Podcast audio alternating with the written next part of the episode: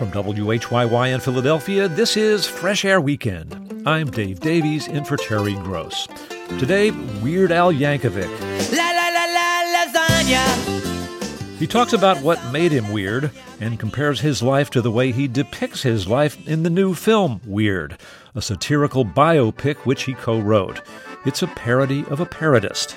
Yankovic's instrument is the accordion, and in the new film, playing accordion gives him the status of a guitar hero. I'm just trying to bring sexy back to the accordion. Also, author and LA Times columnist Steve Lopez confronts a tough question Should he retire? He puts on his journalist's hat to tackle the question. He talks to geriatric experts, to people who've quit working and love it, and ageless wonders like Mel Brooks and Norman Lear who never will.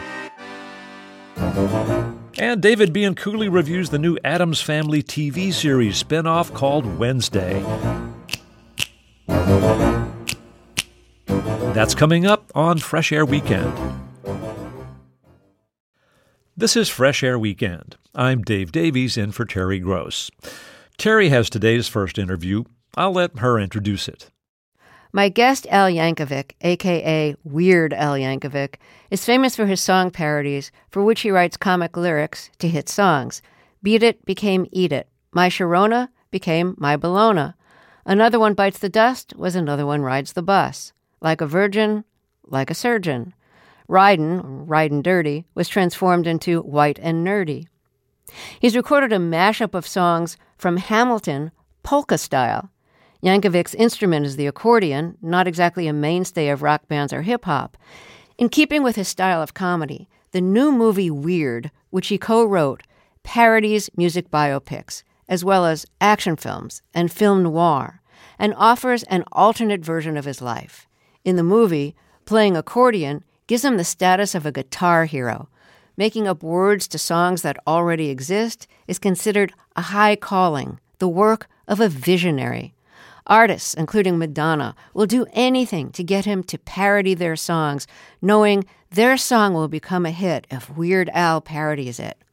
He becomes so popular, he's asked to be the next James Bond. Daniel Radcliffe stars as Al Yankovic. Although Yankovic never achieved quite the status his character does in the film, he's been quite successful.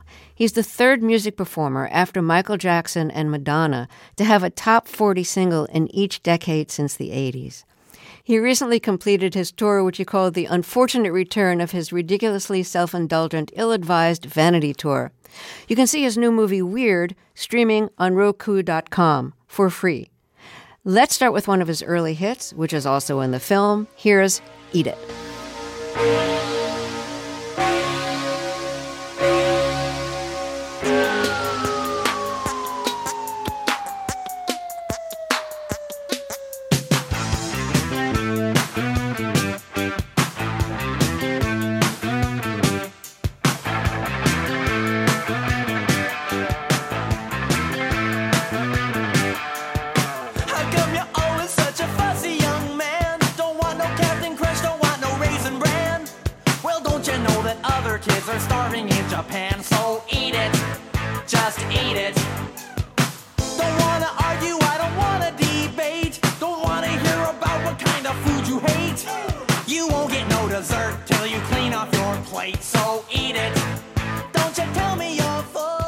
Yankovic, welcome to Fresh Air. I laughed out loud during your movie.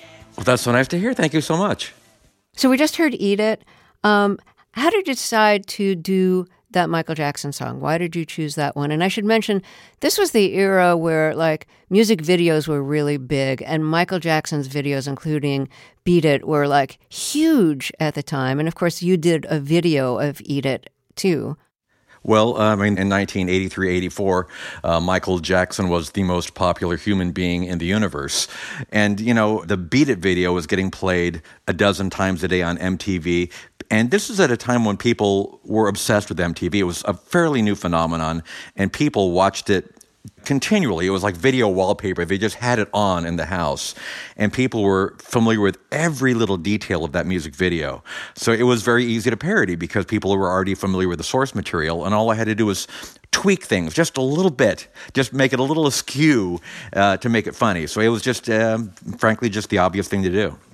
You really capture what some uh, music biopics are like and how they distort certain facts and the turning points that you have to have in a music biopic. In a lot of biopics, the parent doesn't want the child to go into music because it's too much of a gamble or they think their child isn't really talented enough, or music is too frivolous, it's not real work, and it won't support you because you're not good enough. So, in your parody of music biopics, when the young version of Al Yankovic gets interested in writing song parodies, his father thinks like that's ridiculous, that's terrible. He should work in the factory with the father. Um, I want to play a scene from Weird in which the father's been trying to convince him to work at the factory. And um, this is one of my favorite scenes in the movie. I just think it so captures a trope of uh, music biopics. So um, let's hear it. And uh, young Al Yankovic's mother speaks first. How old is young Al in this scene? Maybe eight, nine years old. So here we go. So this is a scene with the mother, the father, and young Al. Alfie, aren't you going to ask your father how his day was? Um, how was your day, Dad? Well, how's my day? We had another fatality down at the factory. Oh, God, a real grisly one this time. It was the McKinley kid that started last week. Kept telling him to stop messing around by that industrial shredder, but he just wouldn't listen. I would have reached out and grabbed him, but I already lost one hand to that cursed machine. Well, anyway, there's an opening down in the factory floor. Maybe I could pull a few strings and you could spend the summer working with your old man. How's that sound? Um, no thank you. No, thank you.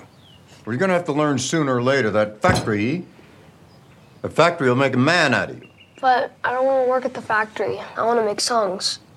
What? You want to make songs? Did you hear that, Mary?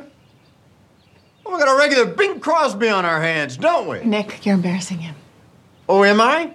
Why don't you sing us a little ditty, Bing, huh? Such a little songbird. Sing one for us.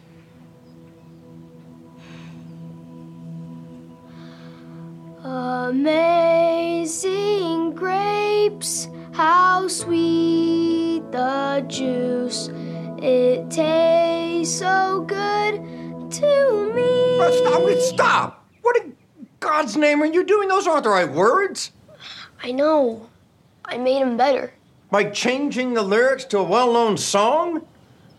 No, boy, what you're doing is confusing and evil. My God, and I will not have that kind of blasphemy in my own home.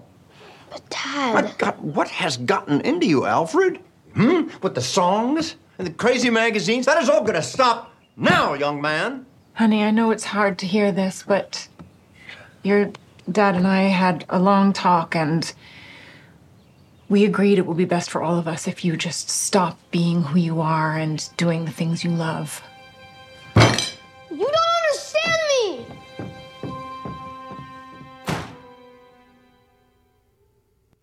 Every line in that scene is so funny. um, did, was Amazing Grapes written for the film, or did you actually write that as a kid? no, no, that was. Uh, I mean, I, I, certainly could have at some point, but uh, that was written for the film. Yeah. Your father worked in a factory like the father in the movie, and um, it was a steel factory. Did he make steel? Is that? I believe it was a sheet metal manufacturing plant, but he was very blue collar. Worked in a, a, lot of different random jobs over the years, but you know, it wasn't it wasn't some oppressive factory as portrayed in the movie, of course. Did he want you to work in the factory, or did he want you to have a different kind of life? No, I, I think I think um, he uh, he was glad that I was a nerdy kid. I was a smart child, uh, you know, valedictorian, straight A's, and all that. And he was very proud of that. And he wanted me to do something where I could, you know, earn my living by thinking rather than, you know, by doing hard labor. I love the mother and father's advice in this to the young Al, like stop being who you are and doing the things you love. you know, because that's basically the advice people are given in the biopics but um, what was your parents' reaction to you loving the things that you love, like music parodies, Mad Magazine, you know, like silly and crazy jokes? I think they were very supportive. I mean, um, in the very beginning, I think my mother was a little reluctant because she was extremely protective. And uh, when I first started like knocking on doors and trying to get something going uh, with a recording career, she was, I have to say, maybe a little apprehensive because uh, she told me more than once that there are evil people in Hollywood and I should be very careful. And she's not wrong, but but she was just a, little leery about me doing anything uh, involving show business. Um, but I was always very adult minded. It's not like it, I ran away to L.A. to become a rock star or anything like that. I, I went to college. I got my degree in architecture. Uh, I remained a fairly good student, and I, I was was pretty adult minded. And I I actually didn't quit my day job until I was on the Billboard charts. Al Yankovic speaking with Terry Gross. His new movie, Weird, is a satirical biopic about his life, which he co wrote. We'll hear more of their conversation after a break. I'm Dave Davies, and this is Fresh Air Weekend. Let's get back to Terry's interview with Al Yankovic, who's famous for his song parodies of hit records. His new movie, Weird, is a parody of biopics using a totally fictionalized version of Al Yankovic's life in biopics, in music biopics, there's always something that the songwriter sees or hears that makes them like stop dead in their tracks and think, wait, wait, wait, that's a song. and then they right. write a song. and you have a take on that. In the movie, you know, Al is um, in college at this time, and um, one of his uh, roommates puts on the radio, and My Sharona is playing. And Al opens the refrigerator to make a sandwich, and there's really nothing in it except some bologna, which belongs to his roommate. And the roommate says, You can have my bologna. And Al stops and thinks, Oh, that's a song. and, and next thing, like he writes, My bologna to the melody of My Sharona. Um, so, has that ever happened to you? That a song kind of came to you based on something that you were experiencing in that moment? It happens pretty rarely. I mean, that that's the thing with almost all of the biopics, musical biopics, is um, they want to show the moment of epiphany, like where did this idea come from? And usually, the the truth of the matter is, it's not a cinematic moment. You know, it's, it's something very yes, internal exactly. yeah, uh, yeah. with the songwriter, which you can't really show on the big screen that well. Uh, so a lot of times, it's fabricated for the sake of the movie, and obviously, we take that trope and we exaggerate it. And most songwriters, I think, will tell you that they don't have any kind of like like eureka moments, uh, like is shown in so many biopics. Okay, so here's my bologna. This is Weird Al Yankovic.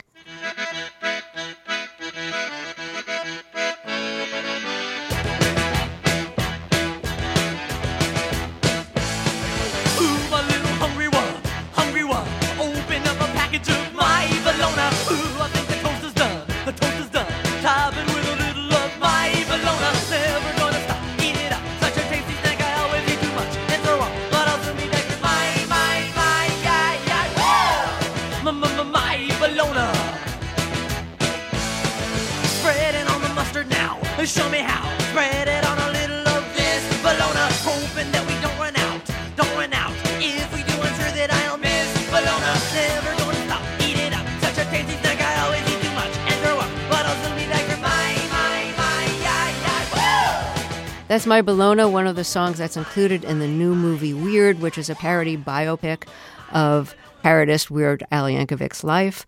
And it's streaming for free on the RokuChannel.com. So, you know, after that song comes to you, your roommate says, I don't know if that comes from God or the devil, but the world needs to hear it.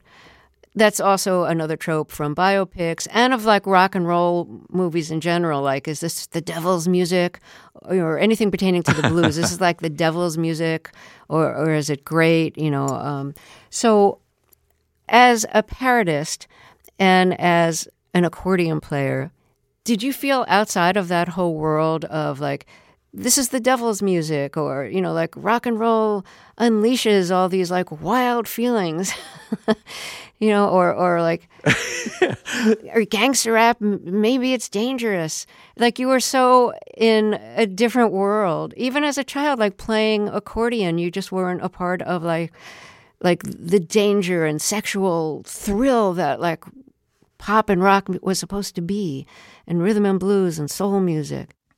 Yeah, accordion music was always considered extremely safe to the point of being corny. Uh, it was it was uh, pe- people thought of the Lawrence Welk show uh, and Myron Floren, and it didn't have a very hip reputation uh, in the '60s, which is when I started taking my accordion lessons. Um, and yeah, and there there was humor to be gleaned from the juxtaposition of of accordion music and rock and roll uh, because they they just felt like such disparate genres, you know. Um, and, uh, and, and I toyed with the whole satanic thing uh, a couple times because I used uh, some backwards masking in some of my songs. Uh, just because at, uh, at the time people were all up in arms, like, "Oh, he said something backwards on this song. That must be satanic." and my messages were always things like, "Wow, you must have an awful lot of free time on your hands," or "Satan eats Cheez Whiz," you know. so I, I, always had a little bit of fun with that. But uh, as far as I can tell, there was nothing actually satanic in my music. Um, accordion is is I think a great instrument. Um, and if you listen to like you know Zydeco or polka or things like the Three Penny Opera or like some avant-garde jazz, um, tango, like accordion is just like a mainstay of that, and it's really such an interesting instrument what did you learn when you were taking accordion lessons? Like, what did you grow up on? When I started taking lessons, and again, this would have been ages seven to 10, uh, it was mostly polkas and uh, waltzes and, you know, various classical pieces, a lot of public domain stuff. Um, they didn't teach you Iron Butterfly on the accordion. they, you know, rock and roll wasn't something that was part of the daily lesson. Uh, so I got a little bit bored after age 10 and decided I would just kind of learn on my own. So I learned to play by ear uh, a lot of rock and roll songs on the accordion. And getting back to what you said, yeah, it's the accordion uh, is actually a, a, beautiful instrument. It's a very sensual instrument, and a lot of uh, indie bands are, have discovered that in the last couple of decades and incorporating it into their arrangements and instrumentation. Um, and uh, even back in the '50s uh, with Dick Contino, I mean, he was kind of a sex symbol playing the accordion back then. So, um, you know, I, am just trying to bring, bring sexy back to the accordion. What did people think of you? What did your contemporaries think of you when you were a kid and when you were a teenager playing accordion? It was uh, hard to join my friends' rock bands because when I was uh, in my early teens, you know, that was my goal. Is like, oh, I just want to jam with some, you know, like-minded musicians. Let's, you know, let's play some rock and roll. And for some reason, nobody wanted to uh, have an accordion player in their band. And that's one of the few things in the biopic that's actually true because Daniel Radcliffe, as me, uh, just cannot seem to fit in anywhere in mainstream with with, with rock bands. Um, but yeah, so I, I figured out that I, I just kind of had to go my own direction and just follow my own muse if I wanted to have any kind of career whatsoever. And that was parodies? I mean, did you ever try just like playing songs that you liked on accordion and trying to create your own band?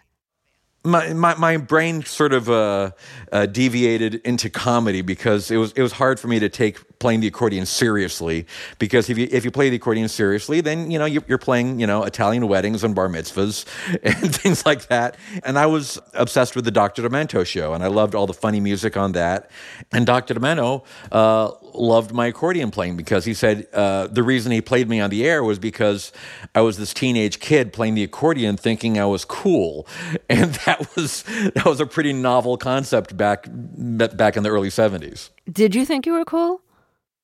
Well, not as such. I mean, I knew I was a nerd. I, I knew I was uh, a dork. I, I didn't really fit in at school with my friends. I was, you know, eating lunch by myself at the lunch tables a lot. So I, I didn't think I was a social butterfly or a big man on campus. I was, you know, I was a nerd. And this is back before being a nerd was considered cool. Like nowadays, people like, oh, I've always been a nerd, or like they brag about their nerd cred. And you know, when I was in high school, that was not a thing you, you bragged about. Who nicknamed you weird? Uh, I'm not entirely sure. I know that nickname was given to me in my uh, dorms in my freshman year in college. Uh, it, it, was a nickname that I think a couple of people were, were calling me because uh, they found me to be weird. You know, I, I did not fit in, and they just thought I was just like strange guy wandering the halls of the dorm, and they'd say, "Oh, there goes Weird Al." And, uh, you know, again, it was, kind of derogatory at the time, but I decided to take it on professionally uh, when I started doing college radio because everybody on the air needed some kind of wacky nickname. And I thought, oh, I've already got a wacky nickname. It's Weird Al. So it was the Weird Al show every Saturday night. And uh, it, just, uh, it just stuck.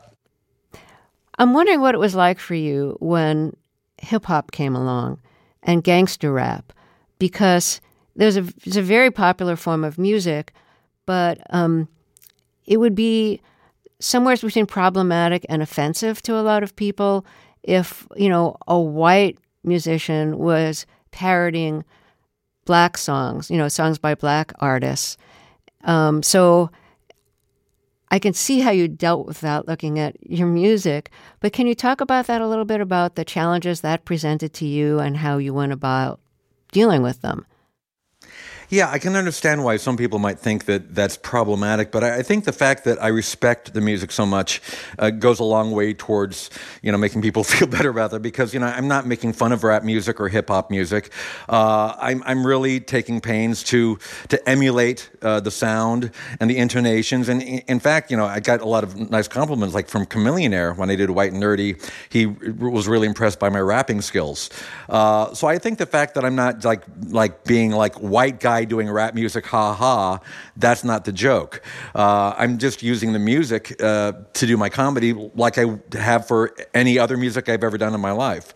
Uh, and I, lo- I love doing rap music for a number of reasons, one of which being that there are a lot of words to play with. Uh, because for a lot of pop songs, uh, it's limiting because it, it's either repetitive or there aren't that many syllables. And I have to be very concise in my humor and, and jokes because I only have, you know, a finite amount of space to, to, to be funny in. But in rap music, there are a lot of words and uh, and it just opens it up and, and gives me more breathing room so that's one of the reasons why i've always enjoyed doing doing the rap songs well, I want to play White and Nerdy, and this is a parody, as you said, of Chamillionaire's Ridin'. And um, the lyrics originally are about how the cops are trying to catch him riding dirty, riding with weapons or drugs. And so White and Nerdy is like a nerdy white guy talking about, you know, mowing his lawn and th- things like that. So, do you want to say anything about your approach to parroting this specific song? Well, this is one of my favorite songs, uh, not only because uh, it was my, my highest selling song and my only platinum single, my only top 10 single, but uh, I didn't have to do any research whatsoever because I spent my whole life doing research to write White and Nerdy. So it came very easily to me. Okay, let's hear it. This is Al Yankovic. X-Men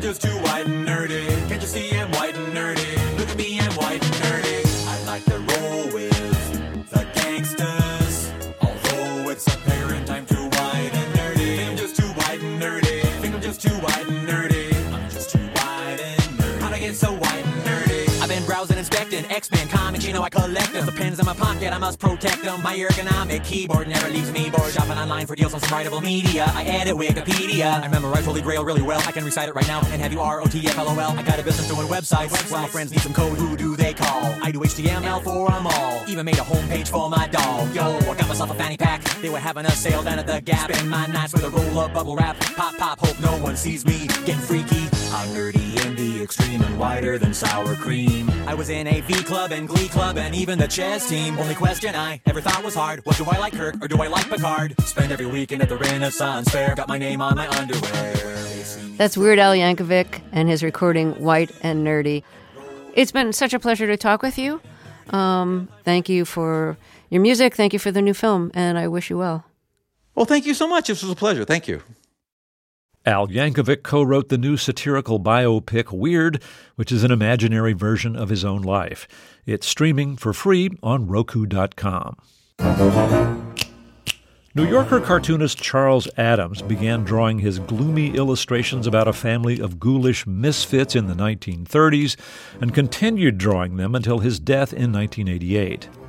In the 1960s, ABC presented The Addams Family, a delightful TV series about those characters for which the cartoonist finally gave them names Gomez, Morticia, and their young children, Pugsley and Wednesday. Spin off movies followed in the 90s, in which Christina Ricci was introduced as Wednesday. And now Netflix has launched a TV series spin off called Wednesday, with a former Disney Channel star in the title role. Our TV critic David Bianculli loves it. Here's his review. In 2016, Jenna Ortega starred as Harley, the fourth of seven children, in a Disney Channel sitcom called Stuck in the Middle. It was a sort of Disney-fied, female-centric version of Malcolm in the Middle, with young Jenna introducing her character by breaking the fourth wall and speaking directly to the camera. This is what happens when there are seven kids and you're stuck in the middle. If my family was a week, Would be Wednesday. Well, now, only six years later, Jenna Ortega is Wednesday, playing Wednesday Addams, the eternally glum Addams family daughter, in a new Netflix series where her character is now front and center. This new adaptation is created and the premiere episode written by Alfred Gough and Miles Millar. Their last adaptation of a well known comic was the long running Superman origin series, Smallville. For Wednesday, they've assembled a team that does justice to the movie versions, the original TV series, and even the New Yorker drawings. The theme music is by Danny Elfman. Many of the eight episodes provided for preview, including the premiere, are directed by Tim Burton. The look and tone of the series is perfect, and so is its dry, dark sense of humor. And appearing as Gomez and Morticia are Luis Guzman and Catherine Zeta Jones.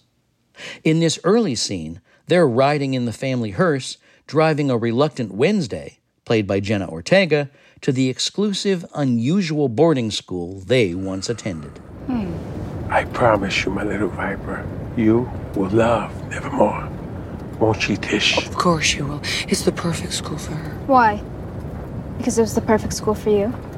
I have no interest in following in your footsteps, becoming captain of the fencing team, queen of the dark prom, president of the Seance Society. I merely meant that finally you will be among peers who understand you. Maybe you'll even make some friends. Nevermore is like no other boarding school. It's a magical place. It's where I met your mother. And we fell in love. You guys are making me nauseous. Not in a good way. Darling, we aren't the ones who got you expelled. That boy's family was going to file attempted murder charges. How would that have looked on your record? Terrible. Everyone would know I failed to get the job done. Ortega is just great as Wednesday. Droll and deadpan, and about as far from a Disney Channel performance as you can get. She's like a goth Lisa Simpson, with her own defiantly individual character quirks. She rejects cell phones, listens to music on a Victrola, plays the cello for solace, and writes poetry on a manual typewriter. When she's paired with a roommate who's all smiles and pastel colors, they make for an odd couple indeed. Luckily, there's a self labeled dorm mom who tries to make Wednesday feel more welcome Miss Thornhill. And she's played by none other than Christina Ricci, the Wednesday from the 1990s movies. I'm Miss Thornhill, your dorm mom. Apologies I wasn't here to greet you when you arrived. I trust Enid has given you the old nevermore welcome. She's been smothering me with hospitality. I hope to return the favor. In her sleep. Well, here's a little welcome gift from my conservatory. I try to match the right flower to each of my girls. And when I read your personal statement in your application, I immediately thought of this one. A Black Dahlia. Oh, you know it? Of course. It's named after my favorite unsolved murder. Murder, as it turns out, forms the spine of this first season of Wednesday. Bodies begin piling up, there's a monster on the loose, and Wednesday is on the case like a dressed in black Nancy Drew. Prime suspects include the school administrator, played by Gwendoline Christie from Game of Thrones. Miss Thornhill shows up in later episodes, as do Gomez and Morticia. Thing and Lurch are here too, and before it's over, Uncle Fester pops in, portrayed with goofy playfulness by Fred Armisen. Tim Burton and the other directors attack each episode with a respectful visual flair. This new Wednesday from Netflix fits right in with all the other entertaining versions that have come before. The characters and settings and subplots are just what you hoped they'd be. In the spirit of the classic TV theme song, I give Wednesday two finger snaps up.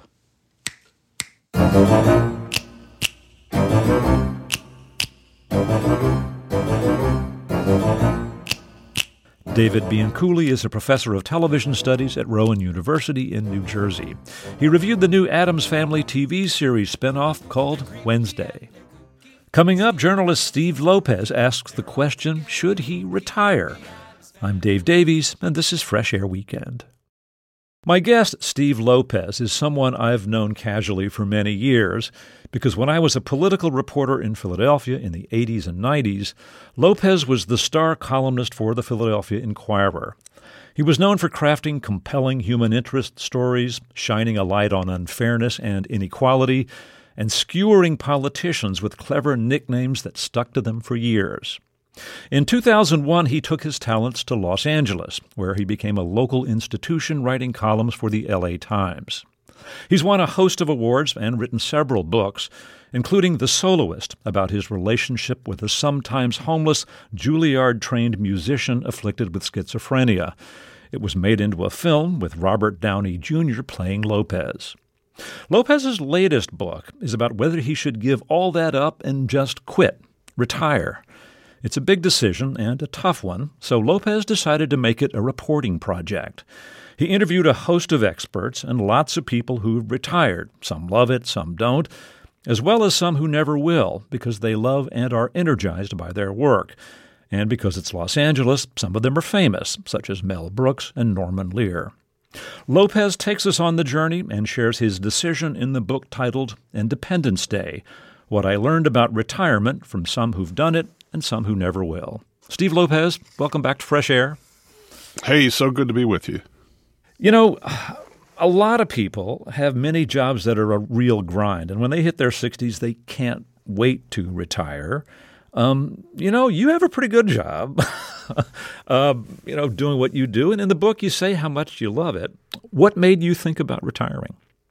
Yeah, I do have a dream job. I feel so lucky, especially working in an industry that has lost thousands of jobs. I mean, you know, since I think just during the pandemic, 360 newspapers have closed in the United States.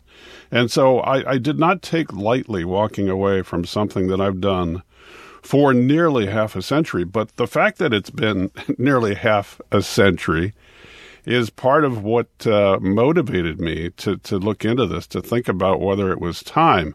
I mean, it's been a great run. It's been a privilege. It hasn't even felt all that much like work most of the time. But you start to think about how much time you have left, and you start to think about the things that um, you know you'd like to do, or you wanted to to test out to see if that's something you want to spend your time on.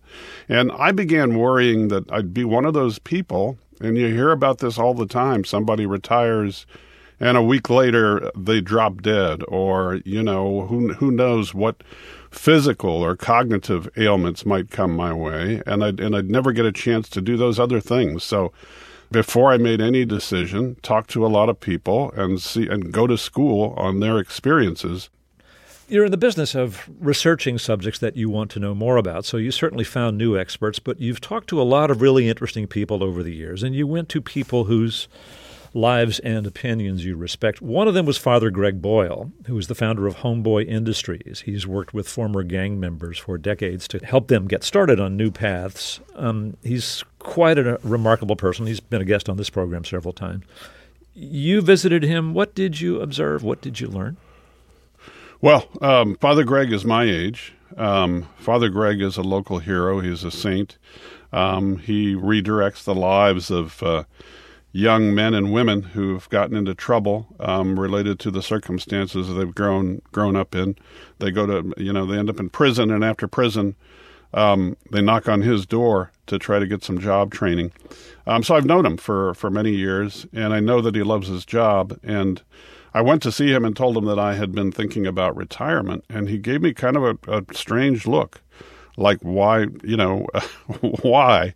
And i said there are things that uh, i think maybe i should try and i've done this for a long time. And but i'm just not sure. I'm not sure whether i'll be fulfilled in retirement. And he said life is about being connected to something being connected to a loving god um, feeling as though you're relevant, um, as though uh, you have a purpose. And he said that in his case, he never considered retiring. And he said to me, I'm a Jesuit. Jesuits retire in the graveyard. And that meant a lot to me in part because I don't do what Father Greg does, but I think that social justice, economic justice has been a big part of what I've focused on. And I thought, boy, he's he's going all the way to the end with this, and here I am walking away. I, I felt quite feeble after talking to Father Greg. Um, you talked to Mel Brooks, who is what is he, ninety six, mid nineties, I think, right? Um, yeah, mid nineties and keeps doing what he's doing. Uh, what did you hear from him? Well, I wanted to talk to uh, Mel Brooks and Norman Lear, who just turned 100, because they were in their 90s doing creative work and not slowing down. Now, these are exceptional cases. Of course, these are Hollywood legends, and maybe they can never really escape who they are. Um, their their identity is pretty much set.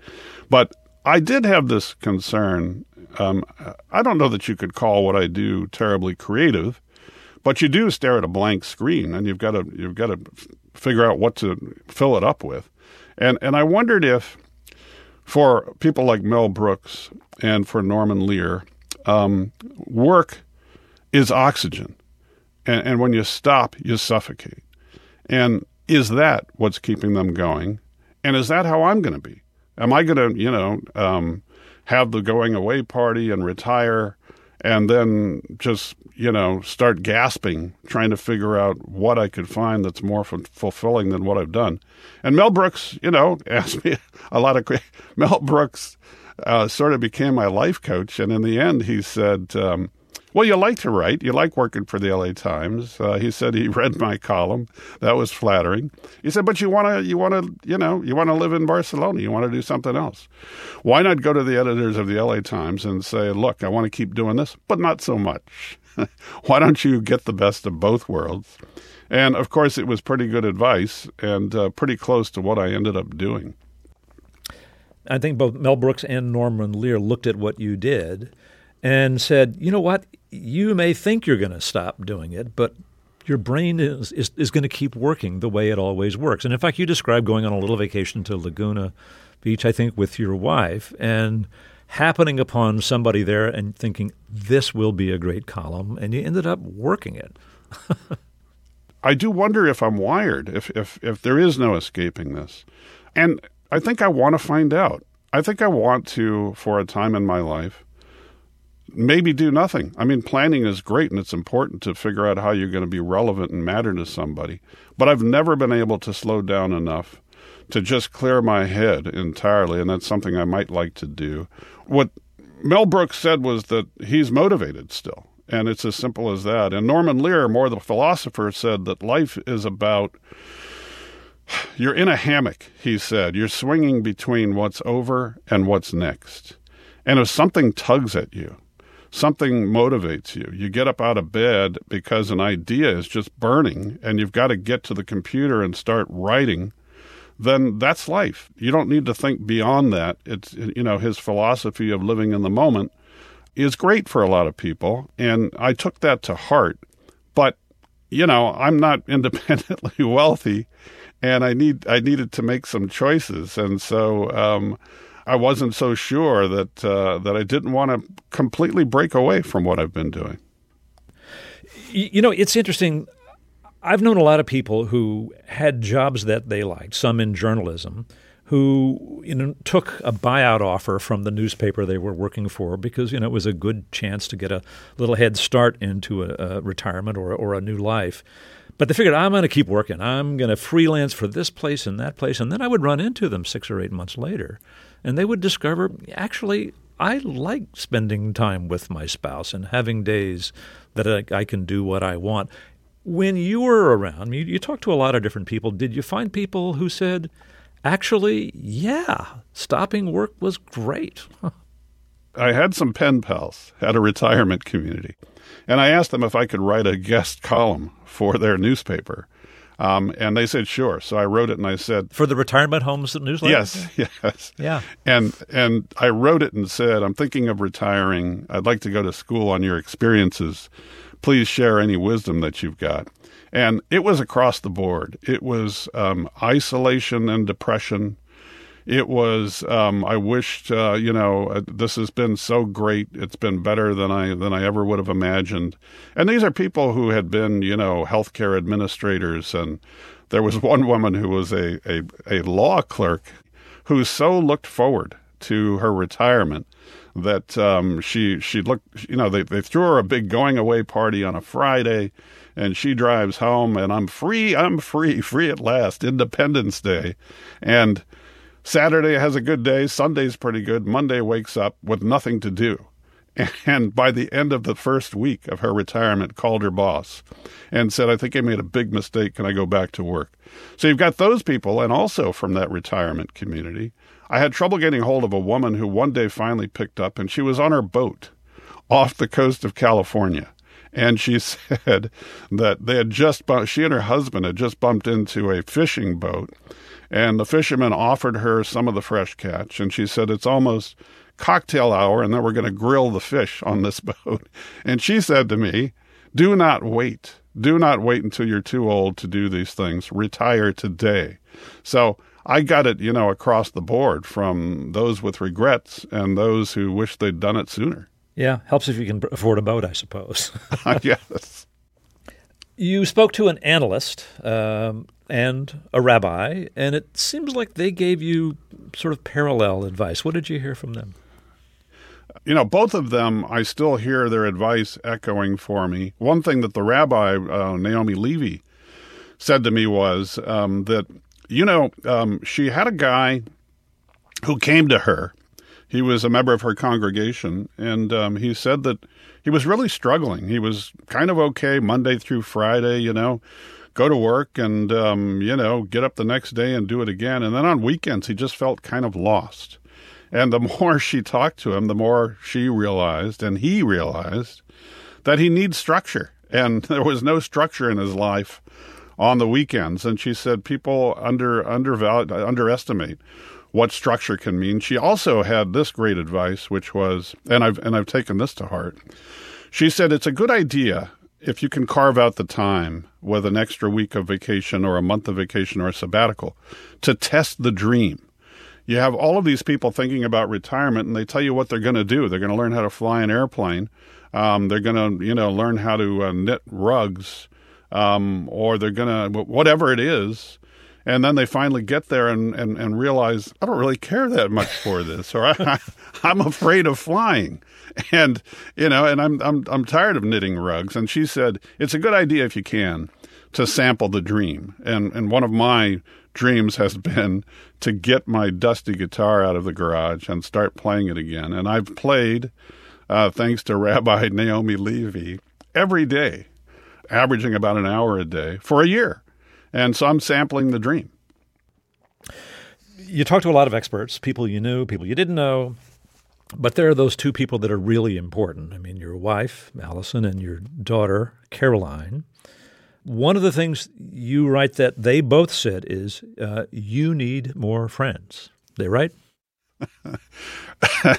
and can I add, they're not very nice about this when they say. oh, it sounded rather sternly spoken, actually. Yeah. No, it's like, what's the matter with you? You know, don't you know how to socialize? And does nobody like you? That's that's how it comes off to me. You know, that's part of what this was about for me. There are things I've missed in life because I was working too hard. You know, I, I've sacrificed friendships, and I've also moved around a lot in my job, which which meant that you had to start all over building those uh, those friendships. And they're right. I mean, I do need to socialize more, but I think that it's hard to develop that um, when when you're uh, doing the kind of work that I do, which is you, you got to keep thinking. It's like I wake up in the middle of the night still thinking, did I blow that column that's about to run? and what am I going to do next to redeem myself? So I, my my head has been so caught up with work that it's kept me from developing um, and holding on to friendships, and that's something that I really do want to work on. as I find that I've got you know more leisure time. I, so Allison and Caroline are right. I need more friends. Anybody available? I think there would be a lot of people available. You know, it's as I hear you describe that, it strikes me if anybody has the kind of job that would enable you to make social connections, it's you. I mean, you you know, you don't just write columns about important people and elected officials and corporate leaders. You you talk to talk to people. I mean, people that who are not who are not bold-faced names all the time, and lots of people love your work and would love to hang with you. Um, and and I get you know I, you and I don't know each other well, but I've always you know there was a way in which you don't maybe you're not so terribly approachable. I don't know. People think because of the cage rattling columns that I've written, the uh, that I'm I don't know maybe I'm a tougher character than I really am. I'm kind of just a softy. I, I think that everything that I've experienced in life has been about what is the column here, and I think it's it's gotten in the way of me developing uh, friendships with people who I really uh, respect and admire and would want to be friends with. It's just that my relationships with people have been about work. And maybe that's my fault that I haven't been able to step away and keep my work life separate from my, my private life. And maybe that's what Allison and Caroline are getting to. I got to work on making friends. Your wife, Allison, is a freelance writer. She works at home and she's a few years younger than you. She's got an active career going. And, you know, you've made it clear she doesn't want you hanging around at her elbow all day. Um, your daughter had a kind of a more colorful way of describing the prospect of the two of you t- together in the house. Do you want to share that? I think Caroline's words were, "You'll kill each other." When when I first told her, what what did she think about me retiring and you know being in the house there? Um, more hours each day. You'll kill each other. Um, she was kidding, of course, but um, uh, you do have to, I think, in, in many cases, find your own lives even if Allison were were retired and and didn't have things to do while I was sitting there retired, you know, wondering when she could, you know, when we can go and do this together. I, I, Allison said something. I'm not going to be your playdate buddy. I'm not going to be your, you know. so figure it out. Find some things to do. That's a big adjustment for a lot of people. A lot of people, when I was researching this book, had those issues.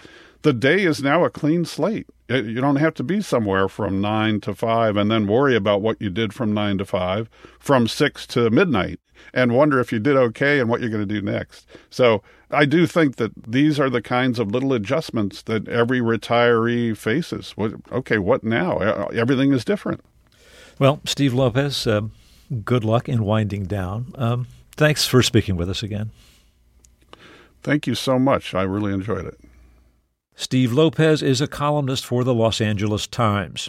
His new book about considering retirement is Independence Day What I Learned About Retirement from Some Who've Done It and Some Who Never Will.